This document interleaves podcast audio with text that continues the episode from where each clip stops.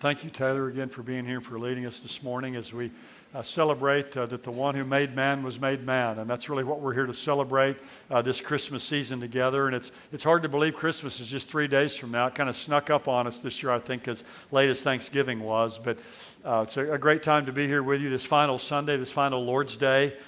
Before Christmas. Be sure to join us on Tuesday, as Seth mentioned earlier, for our Christmas Eve candlelight services, 3:30 and 5 o'clock. They'll be here in this room. There's also childcare for younger children, smaller children, so if you need to avail yourself of that. This morning, though, is the final week in our Advent series we've titled God Came Near. We've been bringing messages from the book of Hebrews, the epistle of Hebrews. Started out in Hebrews 1:1-3. Then last week we had a message in Hebrews chapter 2. And our text this morning is Hebrews chapter 10. If you'll turn there with me, Hebrews chapter 10, verses 5 through 10. There was a story I like about a couple that were in a busy shopping center just before Christmas. And the wife suddenly noticed that her husband was missing, and they had a lot to do, so she called him on the cell phone. And the wife said, "What are you doing?" She said, "You know that we have lots to do." And the husband said, "Well, you remember that jewelry store we went to about 10 years ago, and you fell in love with that diamond necklace. I couldn't afford it then, but I told you one day I would get it for you." A little tears started to flow down her cheeks, and she got all choked up and said, "Yeah, I remember that jewelry store." And the husband said, "Well, I'm in the gun store right next to it." Now, that's a man who failed miserably at Christmas, right? He failed to get it right. But we want to make sure we get Christmas right this year and every year. And I think there's no better place to get Christmas right than in Hebrews chapter 10. I want to bring a message this morning from this text I've titled Christ on Christmas. Let me read beginning in Hebrews chapter 10 and verse 5.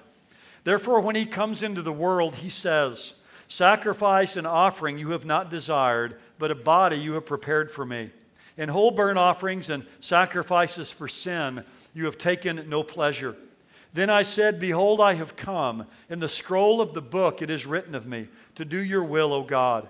After saying above, 'Sacrifices and offering and whole burnt offerings and sacrifices for sin you have not desired, nor have you taken pleasure in them, which are offered according to the law,' then he said, 'Behold, I have come to do your will.' He takes away the first in order to establish the second. By this will, we have been sanctified through the offering of the body of Jesus Christ once for all." May the Lord write His eternal word on our hearts this morning. Babe Pinelli was one of the famous baseball umpires of all time. And one time he called out Babe Ruth on strikes. And the crowd began to boo sharply their disapproval of the call. And the legendary Babe Ruth turned to the umpire with disdain and he said, "There's 40,000 people here who know that last pitch was a ball." And suspecting the umpire would erupt with anger, the coaches braced themselves for Babe Ruth to get thrown out of the game. However, the cool-headed Babe Pinelli replied and said this, "Maybe so, Babe," but he says, "mine is the only opinion that counts." And that's true of the Christmas story as well. When it comes to the Christmas story, there are a lot of different angles to view it from. There are a lot of different opinions and different perspectives. And that's still true today. Get a lot of opinions and a lot of perspectives about what Christmas is really all about. But that's even true really in the original Christmas story. We have the perspective of Mary, the mother of Jesus. We have the perspective of the angels, the perspective of Joseph, Jesus' earthly father. We have the perspective of King Herod, of the Jewish leaders, of the shepherds, of the wise men, of Simeon and Anna, remember the senior saints, if you will, who are waiting for the redemption of Israel. There are many different angles from which we can consider Christmas. But as was the case with the baseball story, when it comes to Christmas, there's really only one opinion that counts. And that's the opinion of the Lord Jesus Christ himself. He's the reason for the season. The entire event really is centered on him. It's about who he is and what he came to do. And so his take on Christmas should be of paramount and primary importance to us. Christmas is best viewed and understood through the eyes of Jesus. But we would all ask the question, I think, is that possible? There's no recorded words of Jesus in the Gospels at the time of his birth or the events surrounding it. We have words from many other people, but not Jesus. He's just a baby. In fact, the first recorded words we have in the Gospels of Jesus are when he's 12 years old and he's there in the temple with the Jewish leaders. When Jesus is born into the world, he was the eternal Word, yet he was a baby boy without words. I mean, it's a staggering thing to think about. Jesus Christ, the infinite God, he was the wordless Word. So how can we get Jesus' opinion? How can we access his viewpoint on Christmas? Well, here in Hebrews 10, we have an inspired record of what Jesus was thinking when he came into the world. These verses tell us that just before Jesus entered the womb of Mary, he paused at the edge of eternity for a moment, and he talked with his Father about his coming to earth. And so Hebrews chapter 10, verses 5 through 9, draws back the curtain, if you will. I mean, it parts the veil and lets us in on this conversation between God the Father and God the Son, this conference between them, this divine dialogue between Jesus and the Father. Now, this is a staggering scene here. There's nothing really like it anywhere else in the Bible. The writer of the Hebrews allows us to eavesdrop on a conversation between the obedient Son as Jesus steps out of eternity into time. So it opens a fascinating window for us into the thinking and the mindset of Jesus right before he comes into the world. Look in chapter 10 and verse 5. We have the very words of Jesus concerning his birth and coming into the world. Look at verse 5. Therefore, when he comes into the world, the he there's Jesus. When he comes into the world, he says. So we have Jesus' own words concerning his coming into the world. These are profound words, really. I mean, they're staggering words for us. And the rest of verses 5 through 8 is a quote from Psalm 40, verses 6 through 8. And you might take time this week to go back and read Psalm 40. Since it's quoted here in this context, sometimes it's been called the Christmas Psalm. But the writer of Hebrews takes the words of Psalm 40, verses 6 through 8, written by David 1,000 years earlier, and places them on the lips of Jesus just before he enters the womb of Mary as an embryo. John Wesley said it well years ago. He said, Jesus was contracted to the span of a virgin's womb. Now that's an astounding thing to consider. The eternal, infinite God is contracted to the span of a virgin's womb. And just before that moment, here in Hebrews 10, we have a record of what Jesus said. Now, one of the things this teaches us is that Jesus was pre-existent. Obviously, if he's having a conversation with God the Father before he comes into the world, he had to exist eternally before the world was created. So Jesus didn't begin at Bethlehem. I mean, he's in heaven with the Father before he's even born. So Jesus is the only person who ever existed before he was conceived. So Jesus was eternally pre-existent and coexistent with the Father. Now these verses give us what I call Christ on Christmas. You could call this the real night before Christmas, or this is the first Christmas Eve, the eve of Christ stepping into the world. And these verses reveal to us what Jesus was thinking about when he came into the world, what he was focused on. And I see three main things in these verses. Jesus was thinking about fulfilling prophecy. He was thinking about following the will of the Father, and he was thinking about forgiving sin. So let's look at each of these together in this text. The first thing Jesus was focused on was fulfilling prophecy, fulfilling all the prophecies of the Old Testament that were written up to that time. Look at verse 7. Then I said, behold, I have come. In the scroll of the book it is written of me, to do your will, O God. Jesus is thinking about all that is written in the scroll of the book, or what we call the Old Testament, or the Hebrew Scriptures. And think about all that was written about Jesus. 1,500 years before he comes, Moses writes the book of Genesis and gives that story that I like to call Christmas in the Garden of Eden, where the promise is made of the coming deliverer. We find out there that this coming deliverer is going to be a male, because it says that he will be of the seed of the woman, that he will crush the serpent's head, but the serpent will crush his heel. So we know from the beginning this deliverer's coming. He's going to be a male. Then it narrows it down in the Old Testament and tells us in Genesis 12, he's going to come from the family of Abraham. And then later on in Genesis, he's going to come from Isaac. And then he's going to come from Jacob. And then of Jacob's 12 sons, in Genesis 49, we find out he's going to come from the tribe of Judah. And then in the tribe of Judah, Isaiah 11 says he'll come from the family of Jesse. And 2 Samuel 7 tells us of Jesse's sons, he'll come from the house of David. And Isaiah 7:14 tells us he'll be born of a virgin. Micah 5:2 says he'll be born in the city of Bethlehem. And Hosea 11:1 tells us he'll journey to Egypt before he comes back to the land. And on and on and on we could go. But across 1,500 years by many different authors, God prophesied the coming of his Son. And so the Bible is a book of history, but it's also a book of advanced history, or what we call prophecy. I mean, the Old Testament, the gospel is a story foretold. In the New Testament, the gospel is a story told. And as Jesus was on the edge of heaven, as he came into the world, he was thinking that moment that all the scriptures had spoken of for 1,500 years was about to happen. All the anticipation, all the prophecies, all the foreshadows were now being realized. So all that God had prophesied about the advent of the Messiah was coming to fulfillment. Jesus came, as he would later say, to fulfill the law and the prophets. And the fulfillment of all these prophecies sets Jesus and sets the Bible apart. There's a lot of different numbers you'll run across, but the most reliable one I've found is in his life, Jesus fulfilled 109 prophecies from the Old Testament. Many of those were fulfilled at his birth. There were 33 prophecies fulfilled in the final 24 hours of his life. We talk, and rightly so, about the miracle of the virgin birth at Christmas, but just as great as the virgin birth is the fulfillment of all the prophecies in the coming of Jesus. So the Bible is a book of fulfilled prophecy, and that's the main reason that we know that it's true.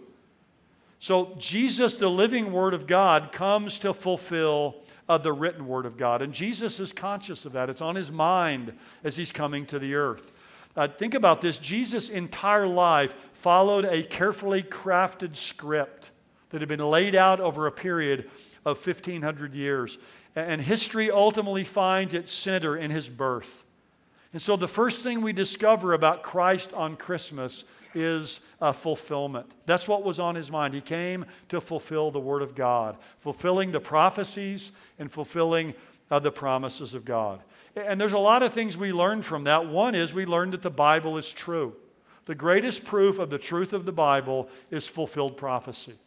There are about 1,000 prophecies in the Bible. 500 of them have been literally fulfilled with 100% accuracy. Now that's quite a track record. And it's sad today, so many young people are being drawn away from the faith that the Bible is not an inspired book. It's just written by people long ago. It's outdated. Look, the words of Scripture are the very words of God himself, and God proves it to us by predicting, in many cases, hundreds of years ahead of time, what will happen with precision and 100% accuracy. One great theologian says it like this, that the Bible is the Word of God to such an extent that what the Bible says, God says. And prophecy proves that that's true. It proves that Jesus is the God-man. I mean, no one could fulfill all these prophecies. 109 prophecies fulfilled in the life of one person. It proves that Jesus is the promised Messiah, the God-man. It proves that God is sovereign and he's in control. God can weave together all these streams of history and bring his will and the prophecies he's given to pass in time. God is a God who keeps his covenant and keeps his promises. A promise made is a promise kept with God. And he rules and overrules human events to bring his purposes and promises to pass. You know, one thing I'll just mention to all of us, so this end of this year as we head into the next year, you and I should feed on the promises of God often in our lives. Read the Bible and find the promises of God and feed on those promises and claim them and lay hold of them. In fact, let me ask you this. Is there a promise of God in Scripture right now that you need for your life that you're laying hold of and claiming for your life and for your family? That's one of the things that gives us hope in life, is to lay hold of these great promises we've been given in Scripture. We are people of the promise. And God is a promise-keeping God, and He fulfilled those promises and those prophecies in the coming of Jesus. And that's what Jesus was thinking about as He stood there on the edge of eternity to step into time. Now, the second thing on Jesus' mind was following the Father, doing the will of the one who was sending Him. You'll notice that Jesus is speaking here in Hebrews 10. Notice verse 5, it says, He says. Down in verse 7, then I said. Again, this is Jesus speaking. In verse 8, after saying. And then down in verse 9, then He said. So this is what Jesus is saying to the Father. And we see here that Jesus was focused on following the will of the Father. In fact, you'll notice three times in these verses you have the word will. The end of verse 7, to do your will, O God. In verse 9, behold, I've come to do your will. And in the beginning of verse 10, by this will, that is, the will of surrendering to the Father. Jesus came for a specific purpose, and He said, I have come to do your will, O God. That was the life of Jesus, a life submitted to and controlled by the Father. In fact, in John 4:34, Jesus said this, my food is to do the will of Him who sent me and to accomplish His work. In John 5:30, Jesus said, I do not seek my own will, but the will of Him who sent me. John 6:38, Jesus said, for I have come down from heaven not to do my own will, but the will of Him who sent me.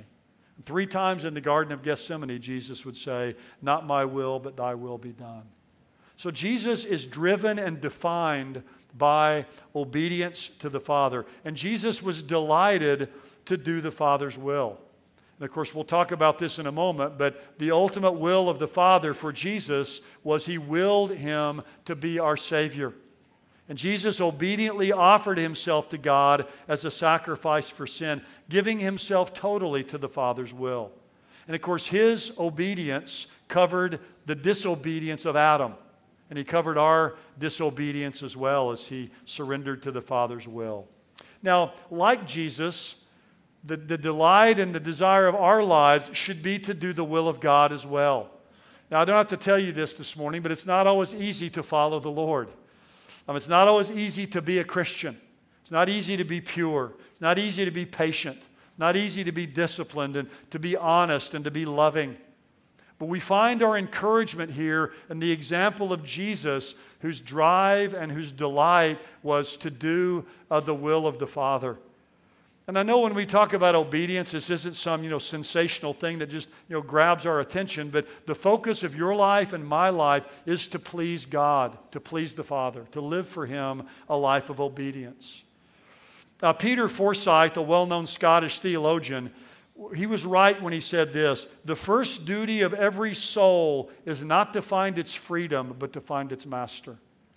Now, we think in this world in which we live, in fact, it's said to us and repeated often, the goal of life is to be yourself and express yourself and find your freedom and do what you want to do in life.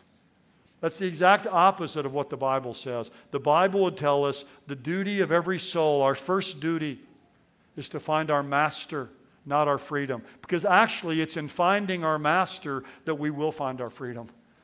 People will say, well, if you become a Christian, you're going to lose your freedom. No, it's only when you find your master that you really find out what true freedom really is. So the first duty of every one of us is to find our master and to allow our master to master us. That's the goal of life, to be mastered by the master. And as you find Him and you're mastered by Him, that's when you're going to find freedom and joy and peace in life. So that should be our desire, as it was with Jesus, to do your will, O God. One person put it like this, everything is ashes if we aren't living in constant obedience to God. And I sense that sometimes in my own life. When you're disobeying God in an area of your life, and it seems like your life is ashes when that's happening. It's ashes when we're not living our life in constant obedience to Him. Look, when Jesus came into the world, He was focused on fulfilling prophecy. He was focused on following the Father. And that brings us to the third thing that Jesus had on his mind when he came into this world. And we see it here again in his own words. As we listen again to this conversation between Jesus and his Father, we see that Jesus was thinking about forgiving sin. The Lord Jesus Christ, the eternal Son of God, took on a human body in order that he might die for our salvation. When he came on the eve of his birth, that's what he was thinking about. That's what was on his mind. Notice in verse 5.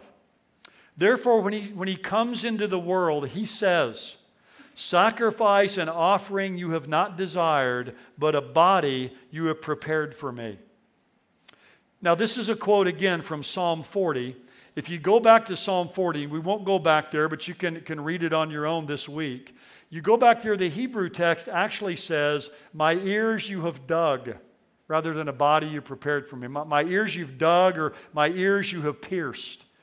Now, the Septuagint, which is a Greek translation of the Old Testament, translates it, "a body you have prepared for me." Now, you say, now, how do you get "my ears you have dug"? How do you get out of that "a body you have prepared for me"? Well, it's probably a Jewish idiom of kind of the part for the whole. In other words, part of fashioning a body is sculpting or fashioning the ears. It's focusing on the fact that we need to hear what God says. But since hollowing the ears is part of fashioning a body, the part there speaks for the whole. So it really does probably carry this idea of "a body you have prepared for me." So when Jesus comes, when he comes into the world, Jesus is going to come into a body, a human body, and that body will be used as a vehicle to follow the Father. And his ears will hear the will of God and will obey him. So God prepared a unique human body for Jesus. Jesus' body was without a human father because I believe, as many theologians will state, that the sin nature comes from the man. Because it's from Adam, from the sin of man, the taint of sin is passed down from generation to generation. So by removing an earthly father, the taint of original sin is removed. So Jesus has a human mother, but he has no human father. Mary is overshadowed by the Holy Spirit as Jesus is conceived. And this is really the mystery of Christmas, and some year we'll have to talk about this maybe in some detail, but in the person of Jesus, you have full deity and unfallen humanity. A lot of times people will say, you know, Jesus was completely human. I like to say it more accurately. He was unfallen humanity. Full deity, unfallen humanity, joined together in one person. It's a big theological word for that. It's the hypostatic union. Full deity, unfallen humanity, joined together in one person. And think about this. Something, when Jesus was conceived in the womb of Mary, something was added to the nature of God that had never been there before. A human nature was added to the second person of the Godhead that had never been there before. And the one who sits in heaven today at the right hand of God is a man. He's a God-man, but he's a man in glory. I kind of alluded to this quote a couple weeks ago, but I'll finish it here this morning. It's a quote by Adrian Rogers. He says, "The babe of Bethlehem was the earthly child of a heavenly father, the heavenly child of an earthly mother. The child was older than his mother, but the same age as his father. He was fully God. He was as much God as though he was not a man at all, and as much man as though he were not God at all. He was not all God and no man. He was not all man and no God. He was not half God and half man. He was fully God and fully man. He was the God-man." That's a great way to say it. Jesus was the God-man. He had a body. He was a 100% sinless man and 100% holy God. But he had to become a man and have a body to die. But he had to be God to be able to pay the infinite price for sin. So Jesus is uniquely qualified to be the Savior. Because only man should pay for man's sin, but only God could pay for man's sin. So in the person of Jesus Christ, the God-man, sin could be finally atoned for. As God, Jesus reached up to heaven, to the Father with one hand, if you will, and as man, he reached down to mankind, to sinful humanity with the other hand, and brought us together at the cross. And he comes into this world. As he comes into the world, that's what he's thinking about, of being that mediator and that go-between between a holy God and sinful man. And so as Jesus comes to the cradle, he's already looking to the cross, because we really can't explain the birth of Jesus apart from the death of Jesus. In fact, notice the backdrop for our text this morning. Go back to chapter 10 and verse 1, and let me read these 4 verses, because this is kind of the running start to verse 5. For the law, since it is only a shadow of the good things to come and not the very form of things, can never by the same sacrifices which they offer continually, year by year, make perfect those who draw near. Otherwise would they not have ceased to be offered, because the worshipers, having once been cleansed, would no longer have had consciousness, or some translate it, conscience of sins. But in those sacrifices, there is a reminder of sins year by year. For it is impossible for the blood of bulls and goats to take away sin. Now, the law was not bad. God had instituted the law. But the problem is the Mosaic law was insufficient, was temporary. It was insufficient to ultimately take away sin. There was just simply on the Day of Atonement every year a covering of sin one year after another. And it's like God was extending the line of credit for another year as sins piled up, if you will, on God's divine credit card.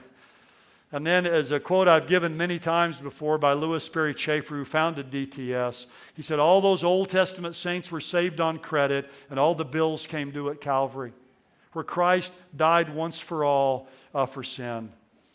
There's an old song that has a line in it that says, not all the blood of beasts on Jewish altars slain could give the conscience rest or wash away one stain. Hundreds of thousands of sacrifices, maybe millions, offered for those 1,500 years before the coming of Christ. None of them could ever ultimately deal with sin. Nancy Guthrie says it like this. She says, the blood of the sacrifices was like a bottle of medicine that a person with a chronic illness takes every day. She takes the medicine to get some relief from the symptoms, but the root cause, the root illness, does not go away. It is not cured. That is what the sacrifices did. And so every time they looked at the medicine bottle, the blood of the animal sacrifice is served as a reminder of the medicine's ineffectiveness to take care of the root problem. It was a reminder that they were still sick with sin, and the sacrifice was only a temporary fix. So as they looked at those sacrifices, it was just a constant reminder of their insufficiency to deal with the ultimate root cause. Now remember, as we've studied the book of Hebrews, we talked about this 2 weeks ago, that the audience of Hebrews was Jewish believers who were being tempted to go back to Judaism, to leave Christ and go back to Judaism. And so the writer here throughout the book is setting forth the supremacy of Jesus, as if to say, why would you ever want to go back? And the book of Hebrews is a book of better things. In fact, the word better is found 13 times. And throughout this book, it develops the argument that Jesus is better than angels. He's better than Moses. And he's better than the priesthood. He's the mediator of a better covenant. And ultimately, Jesus is a better sacrifice. His sacrifice is better. The Old Testament sacrifices were just the shadow or the silhouette, but Jesus is the substance. In fact, if you want to kind of make a comparison, the Old Testament was the shadow, Jesus is the substance. The Old Testament was a continuous offering of sacrifices, in Jesus it's completed. The priests were always standing. Jesus, after he died on the cross, sat down. The Old Testament, you had the reminder of sins, but finally in Jesus, we have the remission of sins. So the author is telling the readers, you can't go back because history has already moved forward. There's an old story I like about Frank Howard. He was the athletic director at Clemson many years ago, and he was asked about adding rowing as a sport there at Clemson. And his response is classic. He said, "We ain't going to have no sport where you sit down and go backwards." And I like that. But that's what they were contemplating. These believers here, they were contemplating going backwards. And the author is saying to them here, "Why would you go back?" In fact, he's really saying you can't go back because history has already moved forward in the person of Jesus Christ. So Jesus' one sacrifice supersedes all the sacrifices offered on Jewish altars.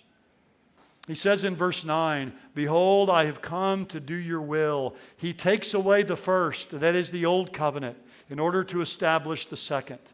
By this will, we have been sanctified through the offering of the body of Jesus Christ once for all. A once for all payment for the price of sin. One sacrifice that puts an end to all the sacrifices. All that those millions of sacrifices in Judaism could never do, Jesus did completely in 6 hours as he hung on the cross and died for our sins. Back up in chapter 9, verse 26, it says, "Otherwise, he would have needed to suffer often since the foundation of the world, but now once at the consummation of the ages, he has been manifested to put away sin by the sacrifice of himself." In Jesus, what was continual was completed forever.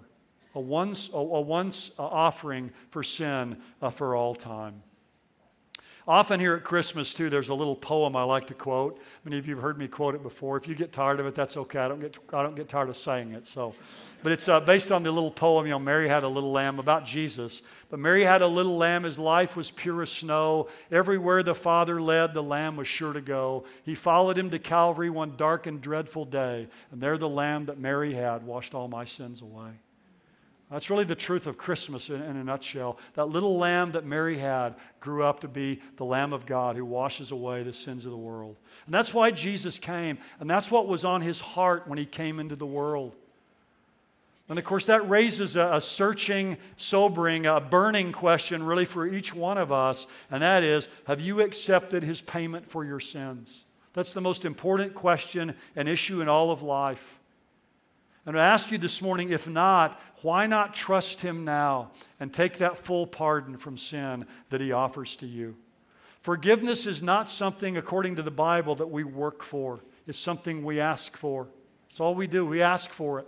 We go to God, we confess our sin, and we ask God, based on the sacrifice of Jesus Christ, to wash away our sins and to give us eternal life.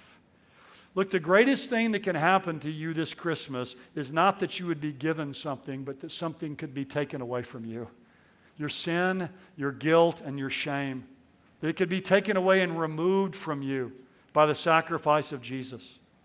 Now, of course, when God saves us, he does give us some things too. He gives us eternal life, and he gives us the righteousness of Christ. But we have to first have something taken away from us.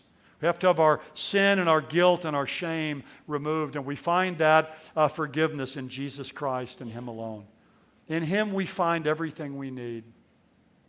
It's a story I heard not long ago about it's kind of from the late 60s, early 70s. Some long-haired young people were in this park playing guitar. And this man walks by, this one young man, and he's playing his guitar. And he's just playing one chord over and over again. Just keeps playing it. This guy's wondering, what in the world's going on? So finally, after a long time, he looks at the young man and he says, "Man, you're just standing there playing that one chord over and over again." He says, "I've walked by several other groups of young people in the park, and they have their guitars, and they're going up and down the neck of the guitar playing all kinds of chords. You just keep playing that one over and over. Why is that?" And he looks at him, kind of shrugs his shoulder, and he goes, "Well, I guess they're still looking for it. I found it." I like that because that's true of all of us who found Jesus. And the sad thing is, in our culture today, people are looking for it. But they're looking for what we found, that one chord that brings music to our lives, the Lord Jesus Christ, the one who forgives our sins. Look, when Jesus came into the world, he was dominated by three thoughts.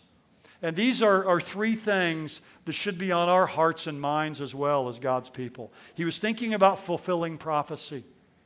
God is a promise keeper, and you and I need this time of year to feed on the promises of God that he's given to us. Jesus was thinking about following the Father, and you and I in our lives need to yield ourselves to the Lord and be mastered by the Master. And Jesus was thinking about forgiving sin, and you and I need to trust the Savior and look to him constantly and consistently for forgiveness of our sins. We found what we're looking for in Jesus Christ. I was looking at a book this week that I've had called The Glory of Christ by Peter Lewis, and he's got a lot of different articles in there. It's a great book. I'd recommend it to you. It's a pretty thick book, but wonderfully written, about different aspects of Jesus' life. And I was consulting the book again and looking at it in reference to Christmas, to the incarnation of Jesus. But I was reminded of the introduction to the book, a story that he tells.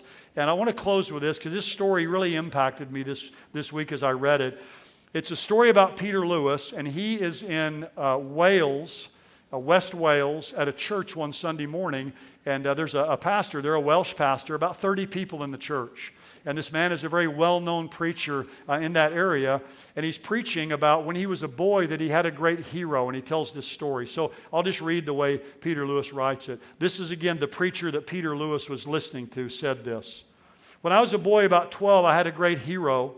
My hero was a local sportsman who achieved the rare distinction of gaining a cap in rugby for playing for his country and who played cricket to a very high standard. I so admired this man, I papered the walls of my bedroom with press cuttings and photographs of him, and loved to talk and hear about his exploits on the field. He was my great hero. Probably all of us can relate to that. You know, some person that we idolized or a great hero in our youth. But then he said this, then when I was in my 14th year, I actually got to know my hero personally. He was a great fisherman, and I used to go fishing with him. On these occasions, I was able to observe him from an entirely different viewpoint and got to know the man and not merely the image. At this point, the preacher paused, looked closely at the congregation, shook his head from side to side, with an air of considerable authority, said in emphatic tones, and the nearer I got to him, the smaller he became. In a few brief sentences, he sketched the young boy's disillusionment as he discovered the true character of the man whose public image has so captivated him. No doubt everyone in the congregation that morning recognized the experience and sympathized with the preacher. But now, attentive as we were hardly prepared for what followed. Suddenly, in a rising voice, with arms outstretched, voice breaking with emotion, he cried out, but God eventually led that downcast schoolboy to a new hero. And I've walked with my Jesus for 35 years now. In that time, I've often disappointed him, but he has never disappointed me. I've got to know him better, and the nearer I get, the bigger he becomes. I love that. That's our Jesus. He's the fulfiller, the follower, the forgiver, and the closer we get to him, the bigger he becomes. And I pray that this morning, as we've had the opportunity through God's Word and through singing together to draw near to Him, that He's become bigger to us this morning than ever before. And that we'll carry forward this image of our Lord Jesus Christ in our hearts and our minds in these days ahead as we celebrate Christmas together as a church family and as our families together. Well, let's pray together. Our Father, we lift our hearts and minds now in praise to you. We thank you for this glimpse into the portals of heaven as the eternal Son of God came into the world to become one of us, yet without sin, that he fulfilled prophecy, that he followed the Father, following him all the way to the cross, and that he forgives the sins of all who will come humbly and simply trust in him and simply ask for it. Well, Father, may the heart of Jesus for Christmas be our heart as well. Father, as we draw near to him, may he become bigger and bigger and bigger to us. Well, Father, help each one of us to draw near to him this season. Father, be with us as we gather as families and as friends, as we gather as a church family on Tuesday. Father, we love the Lord Jesus. We thank you for him. May his name be praised forever. Amen.